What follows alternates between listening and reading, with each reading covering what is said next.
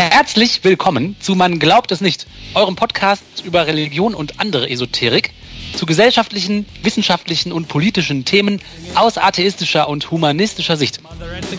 Wenn ihr uns helfen wollt, dann erzählt doch eurem Umfeld von unserem Podcast, von eurem Podcast, oder gebt uns fünf Sterne bei Spotify oder bei Apple oder wo auch immer ihr das hört oder guckt oder setzt bei YouTube ein Like. Und äh, wir freuen uns darüber, dass ihr dabei seid heute wieder und sagen Hallo Oliver, hallo Martina. Hallo Leute. Hallo. Ja, Till und Oliver, äh, habt ihr mitbekommen? Unser Bischof Ackermann ist ja nicht mehr der Missbrauchsbeauftragte der katholischen Kirche. Der ist zurückgetreten. Ach, tatsächlich? Ja, muss es fast zwangsläufig besser werden, oder? Ja, also äh, so sehr stark mit Ruhm bekleckert hat er sich wohl nicht. Haben wir ja schon einiges drüber gehört. Äh, das, was zuletzt passiert ist und vielleicht den Anstoß gegeben hat, tatsächlich für den Rücktritt, äh, war ja ein, hm, ein kleiner Skandal, beziehungsweise vielleicht aus seiner Sicht nur ein Fauxpas, weiß man nicht so genau. Äh, ihr erinnert euch vielleicht daran, dass wir über den Spiegelartikel mal gesprochen haben. Da ging es ja um das Bistum Trier. Ackermann ist ja der Bischof von Trier. Das war ein wahnsinniger Und, Sumpf, ne? Dieses Bistum Trier, ein unglaublicher Sumpf. Ja, ein Sumpf, aber wie wir ja äh, doch der festen Überzeugung sind, beispielhaft exemplarisch für wahrscheinlich alle anderen auch. Mhm. Aber ein Sumpf und äh, halt so das, das Grauen äh, saß ja da so im Alltag, ne? so wie normal das eigentlich war, dass das passiert ist, sexuelle Übergriffe in der Schule, Frauen, Mädchen, äh, Kinder und so weiter. Und niemand hat was gesagt und äh, es ist einfach so geschehen über Jahrzehnte. Äh, ja, jedenfalls ging es so bis zum Trier und äh, da gibt es ja eine Frau, das war auch der Aufhänger des Artikels zunächst mal, die Karin Weißenfels, die ja schon lange äh, dafür kämpft, dass sie Recht bekommt, weil sie ja als zwar äh, junge erwachsene Frau, aber über Jahre von einem äh, Pfarrer da bedrängt wurde und zum äh, Sex gezwungen wurde äh, und dann schließlich ja auch von ihm schwanger geworden ist. Und der hat sie ja dann zu seinem Kollegen geschickt, der äh, sie dazu gebracht hat, das Kind abzutreiben. Also vielleicht erinnert ihr euch daran. Ja, ja, das war eine ganz heftige Geschichte, ja. Ne? Und die Frau ist ja nach wie vor wohl sehr gläubig und die ist kurioserweise auch nach wie vor angestellt beim Bistum Trier. Und nun hat der äh, hm, und nun, ja, das war ja so auch in dem Artikel schon recht ambivalent. Ne? Also sie war ja auch in dieser ganzen Kirchenwelt so sehr verortet. Ne? Also arbeitet da jetzt auch schon, ich glaube schon immer. Äh, und auf der anderen Seite ähm, will sie da natürlich auch Wiedergutmachung. Okay. So, das ist die Vorgeschichte. Was ist nun passiert mit dem Ackermann? Das ist ja der Chef da. Ne? Der hat jedenfalls in irgendeiner Sitzung mit 40 äh, Bistumsmitarbeiter und Mitarbeiterinnen äh, den Klarnamen dieser Frau genannt, der bis dahin natürlich, wie das bei Missbrauchsopfern absolut üblich ist äh, und auch richtig ist, unter Verschluss war. Karin Weißenfels ist ganz klar ein natürlich nicht der richtige Name dieser Frau. Und er hat den Namen also vor der gesamten oder ne, einigen der Belegschaft einfach genannt. Krass. Kann man natürlich machen. Dann ist man halt ein Arschloch. Genau, das kann man machen. Dann ist man ein Arschloch und hat sich vor allen Dingen als jemand, der äh, miss sich Missbrauchsbeauftragter nennt, ja, gezeigt, dass man da gar kein Gefühl für hat und überhaupt nicht weiß, was man da machen kann und machen sollte und was sich da gehört und was nicht. Also ist da entsprechend äh, angegangen worden von betroffenen Verbänden und so weiter. Das Ganze war im Februar und jetzt im Mai ist er dann schließlich zurückgetreten. Ich glaube nicht, dass das jetzt der einzige Grund war, aber auf jeden Fall war es vermutlich jetzt so der Anstoß. Also ja, ist das denn eine Chance? Also gibt es da schon einen Nachfolger oder sowas? Nachfolger, nee, Nachfolger habe ich noch nichts drüber gelesen. Okay. Ähm, also das, die Meldung, die ist ja noch relativ frisch, jetzt eben aus dem Mai. Dann gibt es erstmal Lobeshymnen natürlich ne, äh, von Betzingen, wie toll der Ackermann das doch alles mhm. gemacht hat. Ich ja vorstellen. Ja, aus seiner Sicht hat er das ja auch toll gemacht. Ja, und aber auch keiner, ich glaube, er hat sich da auch, wenn überhaupt, eine zähneknirschend äh, entschuldigt und musste so eine, der Ackermann jetzt, ne, und musste so eine Unterlassungserklärung unterzeichnen, dass er das bitte nicht nochmal macht. Also, dass sowas überhaupt nötig ist, halt, ist halt unmöglich. Ja, jedenfalls ähm, gibt, soweit ich das jetzt mitbekommen habe, gibt es da noch nichts Neues, sondern es wird da so geredet von Umstrukturierung. Das Ganze soll auf breitere Schuld, also auf mehr Schultern verteilt werden und so weiter. Also scheinbar wollen sie wieder. Das heißt, sie äh, verteilen jetzt die Verantwortung so lange auf viele Schultern, bis keine mehr übrig ist, ja? Ich weiß es nicht, ob, oder ob sie jetzt erstmal von Umstrukturierung mhm. da sprechen, um Zeit zu gewinnen. Also auf jeden Fall habe ich nicht gesehen, dass da jetzt direkt jemand Neues ernannt wurde. Ich könnte mir vorstellen, dass nicht so ganz einfach ist, da jemanden für zu finden. Ist ja nicht so ein schönes Amt. Ne? Ja, und im Zusammenhang über, den, äh, über die Karin Weißenfels hinaus, im Zusammenhang mit, dem, mit diesem Spiegelartikel, als wir den besprochen haben und da dieser Alltag geschildert wurde, halt in den äh, größeren und kleineren Orten da rund um Trier, da musste ich echt öfter mal äh, an so meine Jugend denken und den Ort, in dem ich äh, aufgewachsen bin und dachte, vielleicht erzähle ich einfach mal so ein bisschen da aus der, ja, aus dem Nähkästchen sozusagen wie das in so einem typischen, ja, in so einer typischen Kleinstadt äh, hier äh, in, ja, in Nordrhein-Westfalen so zugegangen ist. Wie gesagt, das ist so anekdotisch, aber viele der Dinge, die wir hier schon besprochen haben, die tauchen halt dann auch in diesem Ort auf. Ich kann auch sagen, um welchen es geht. Das wird dann sowieso klar. Äh, das ist die Stadt Rheinbach in der Nähe von Bonn. Das, da wohnen so ungefähr 20.000 Leute, ist mehr oder weniger erzkatholisch, ne, so Voreifel. Und äh, ist so ein ganz ja, nettes, fast so idyllisches Örtchen, wo dann schon so die Berge anfangen. Ne, so gibt so Fachwerkhäuschen und so. Ist aber schon auch so eine richtige Stadt. Und äh, in diesem Ort, da gab es noch, ja, so vor 40, 50 Jahren gab es da äh, verschiedene Orden an die auch dann die entsprechenden Schulen angegliedert waren. Einmal den Vinzenz Palotti Kolleg, das ist ja so ein äh, katholischer Orden ne, für entsprechend Männer. Und dann gab es die Schwestern unserer lieben Frau, also ein Kloster mit auch einer angeschlossenen Schule, nur für Mädchen. Äh, und in beiden gab es dann auch Internate, wo dann entsprechend die Jugend herangezüchtet wurde.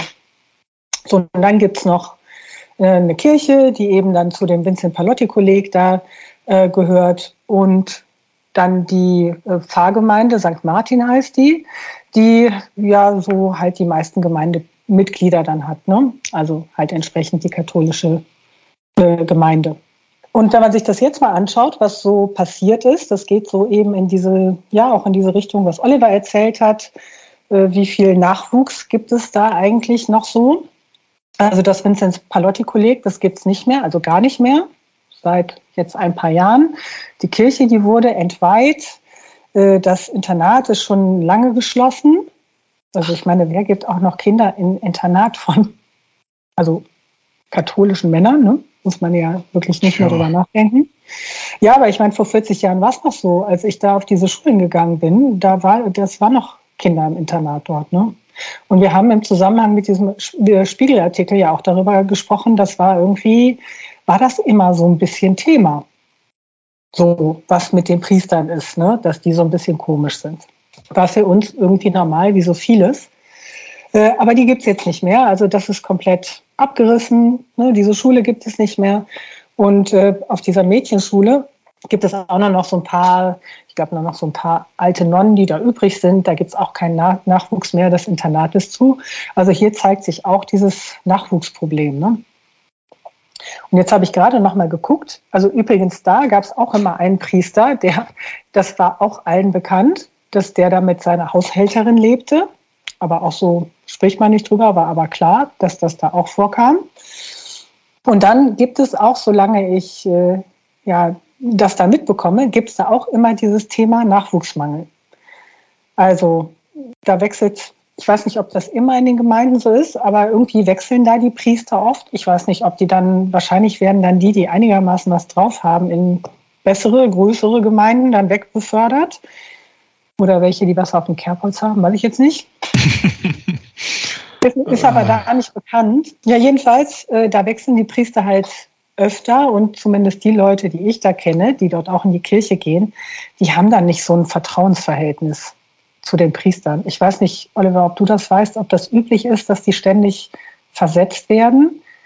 Also in der Gemeinde ist das so, da bleibt, ist nie jemand sehr lange geblieben. Vielleicht mal zehn Jahre ist schon viel. Das weiß ich in der Tat nicht. Das hatte ich jetzt für die letzte Folge rausgekriegt. Das ist also für die Priester, die sie importieren. Äh, da gibt es Zeitarbeitsverträge. Die bleiben immer nur ein paar Jahre. Für die mhm. in, in, in, in, Anführungsstrichen einheimischen Priester weiß ich das nicht. Mhm. Aber darf ich mal eine Frage stellen dazwischen, was, ja. was mir schon seit einer ganzen Weile völliges Unverständnis bereitet. Jetzt sagst du, und das ist ja wirklich nichts Neues, da aber lebt der Priester da mit seiner Haushälterin zusammen und die führen da eine Art wilde Ehe, wie, wie auch immer man das nennen mag. Und ich hatte ja schon gesagt, im Bistum Limburg ist es inoffiziell geduldet, dass ähm, auch jenseits des Haushälterinnenstatus die Priester mit ihrer Freundin im Pfarrhaus leben dürfen. Ich verstehe nicht, warum die Frauen sich darauf einlassen. Versteht ihr, was ich meine? Du hast ja, du kannst ja nie wirklich offen, was ist so eine Art Don't Ask, Don't Tell Situation, ne? wie die Homosexuelle beim Militär bis, bis in die, ich glaube, Nullerjahre rein.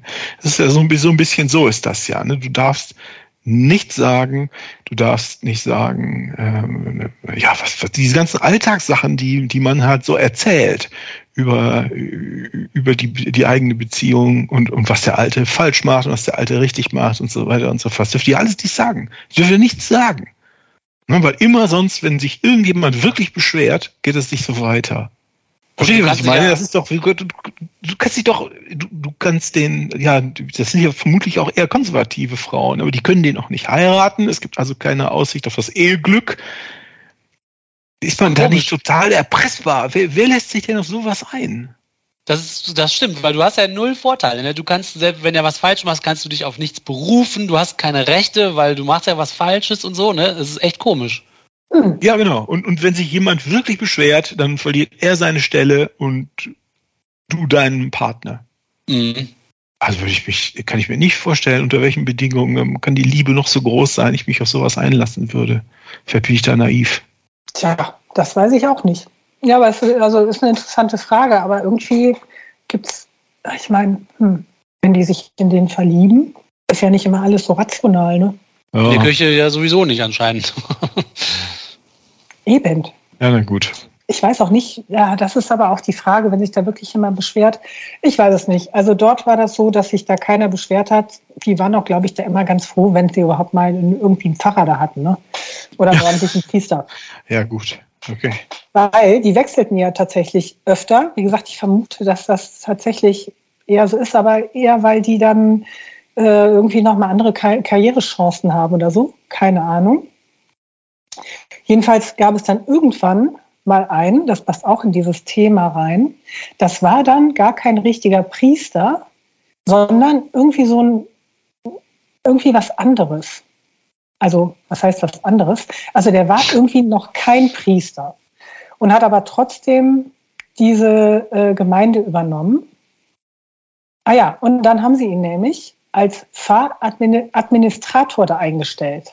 Ne? Um gleich Pfarrer zu werden, fehlt ihm noch die Erfahrung. Und der Typ zum Beispiel, äh, Damian hieß er auch noch, Humpf, der äh, ist dann dadurch aus, aufgefallen, dass er total unmöglich war. Ne? Also wirklich so ein ganz komischer Typ. Und äh, gegen den haben dann sogar die Messdiener gestreikt, weil er sie als komplette Idioten beschimpft hat. Und zwar auf Facebook. Also mit solchen Leuten hatten die dann da zu tun. Und ich glaube, er hat dann noch sowas geschrieben wie, es tut mir sehr leid, wenn ich zu man manchen Personen böse war, könnte ich die Zeit zurückdrehen, wäre ich noch schlimmer gewesen. Also sowas schreibt er da. Hm? Ja, so ein totaler Assi halt. Ne? Also da sieht man aber auch schon mal, was die eben da doch für eine Not haben. Ich weiß auch nicht, wie schnell der dann eben diese Fähigkeit oder diese Formalfähigkeit erreicht hat, um überhaupt dann da Pfarradministrator zu werden.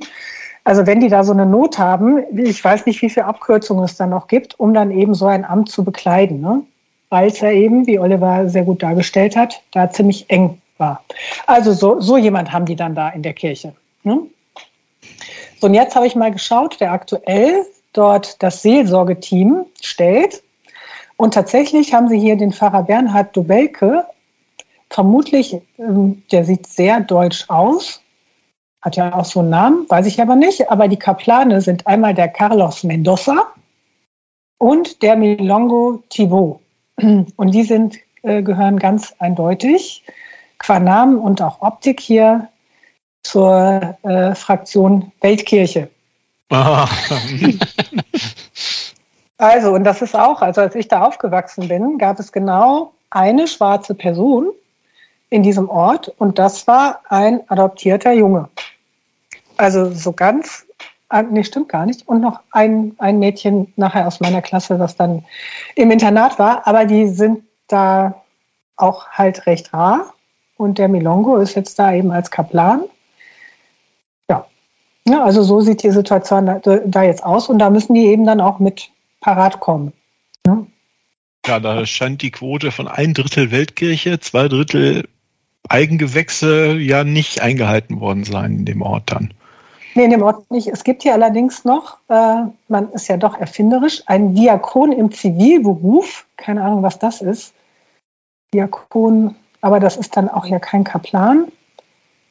Naja, der heißt Matthias, aber der gehört ja auch nicht hier zu den Pfarrern. Diakon ne? im Zivilberuf.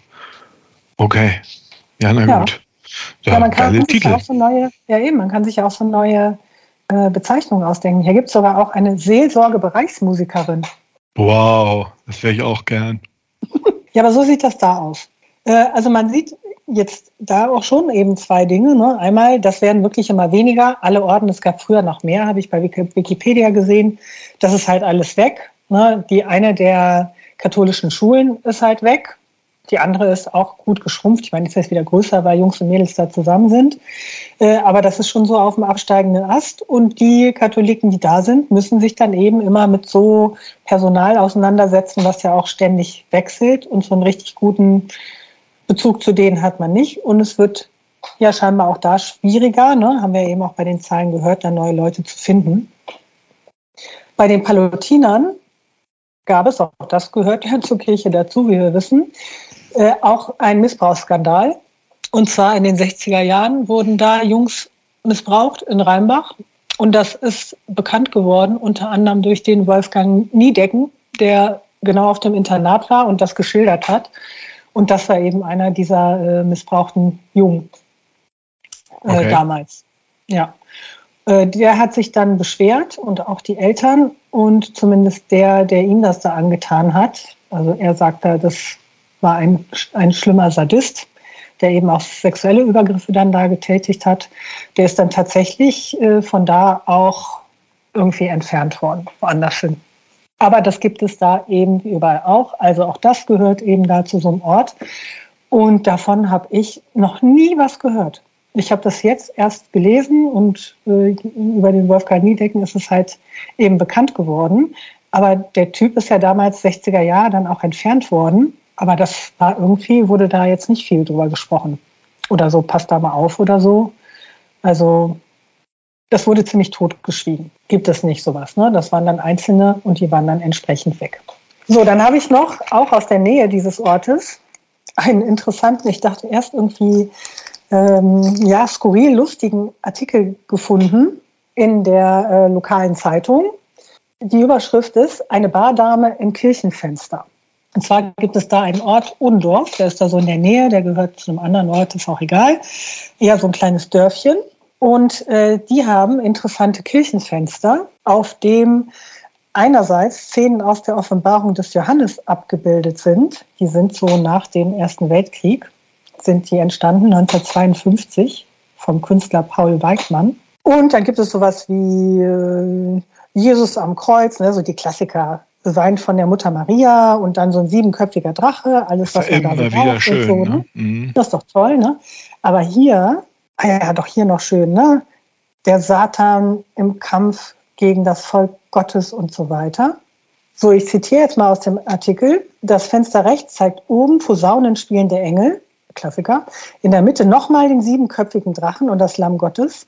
Das untere Drittel ist der sündigen Unterwelt vorbehalten. Neben dem Satan mit Pferdehuf und dem gestürzten Engel enthält es auch Protagonisten der 1952 modernen Welt, die in den Augen des damaligen Odendorfer Pfarrers Emil Lukas für die Sünde standen. Eine leicht bekleidete Bardame mit Zigarette und ein Fußballspieler, der mit verbissenem Blick einem Ball nachjagt. Ja, also das neben diesem siebenköpfigen Drachen, äh, dem Lamm Gottes ja und so weiter. Skurril, ne? Aber auch billig. Damit, Irgendwie so, so, ja, so richtig naives Verständnis für richtig und falsch, gut und böse. Also, wow.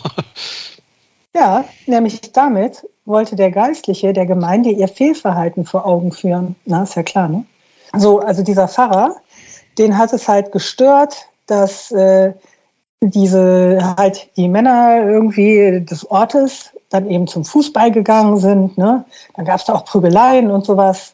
Und es störte ihn auch äh, an Frauen, dass die rauchten. Ne? Und männliche Kirchengänger haben ihre brennende Zigarre kurz vor dem Betreten der Kirche in die Fugen der Kirchenmauer geklemmt. Also wirklich furchtbar, ne? So, und deswegen, das konnte doch nicht wahr sein. So hat er dann also das in dem Kirchenfenster da entsprechend umgesetzt. So, und das alles ist ja so ein bisschen skurril bis, aha, so was soll das? So, und dann hat dieser Artikel, der geht jetzt ja schon über eine halbe Seite, ne, mit was da alles in dem Kirchenfenster ist und so. Und dann nimmt dieser Artikel so eine ganz komische Wendung. Jetzt steht hier, so hoch der, ich lese jetzt mal vor, ne?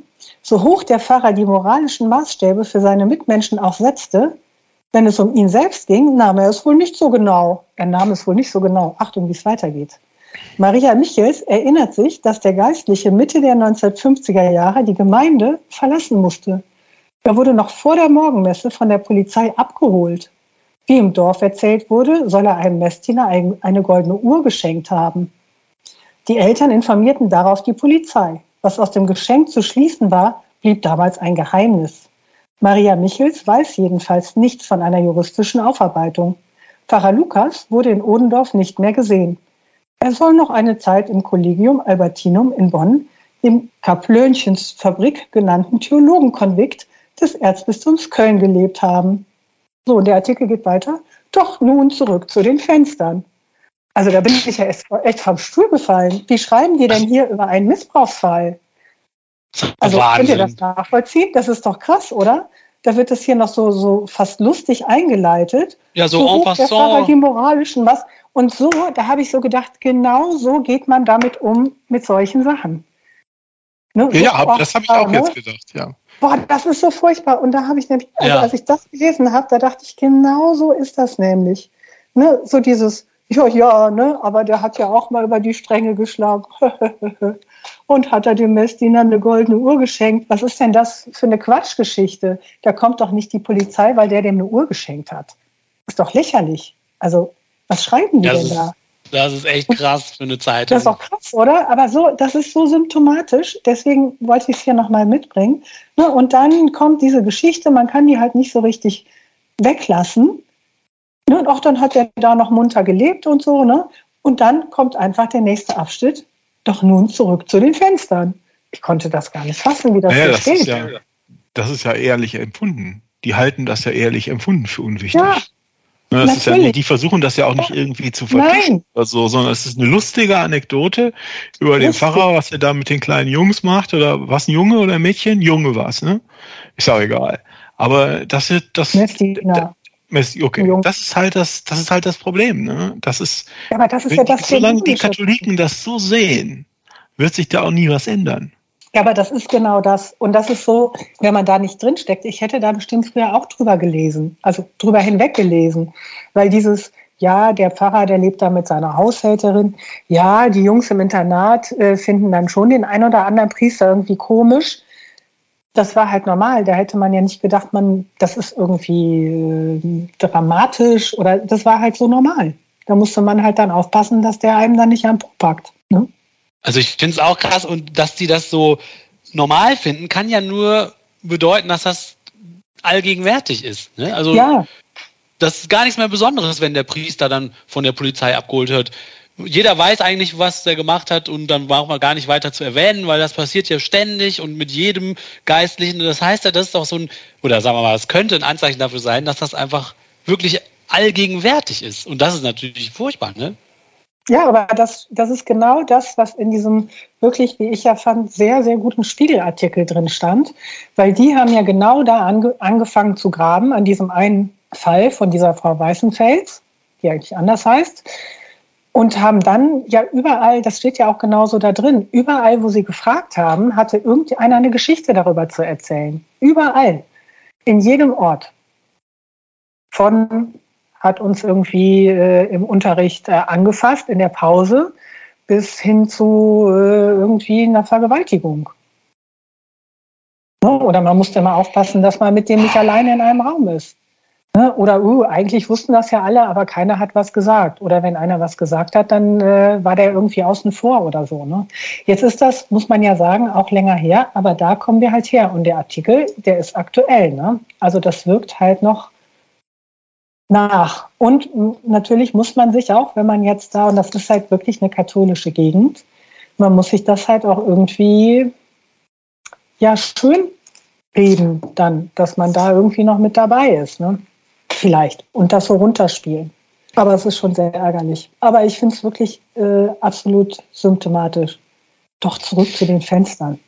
Aber das stimmt, ne? Wenn du so klein redest, äh, dann ist es auch nicht so dramatisch, da Mitglied zu bleiben, ne? Ja, anders geht's ja gar nicht. Ja, hm. ja, ja. Das hat ja Oliver schon oft genug gesagt. In dem Moment, wo du das wirklich an dich ranlässt, was das für ein Verein ist, dem du da das Geld gibst, dann musst du da ja austreten. Und jetzt ja. in solchen Orten wie dort, sagen wir mal so ältere Leute, ne,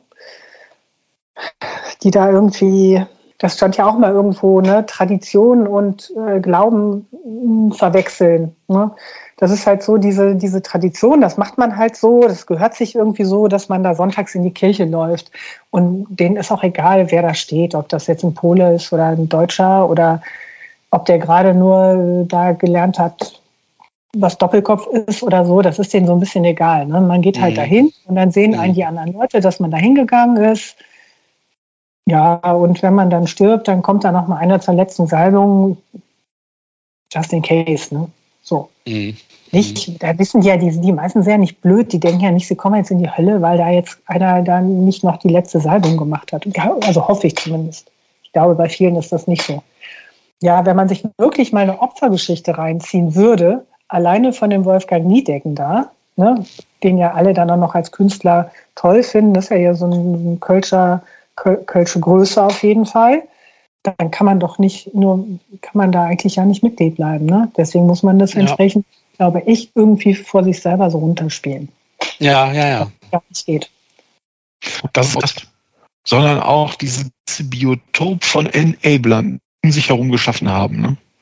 Die Leute im Ort, die vielleicht betreten oder andere leicht amüsiert weggucken.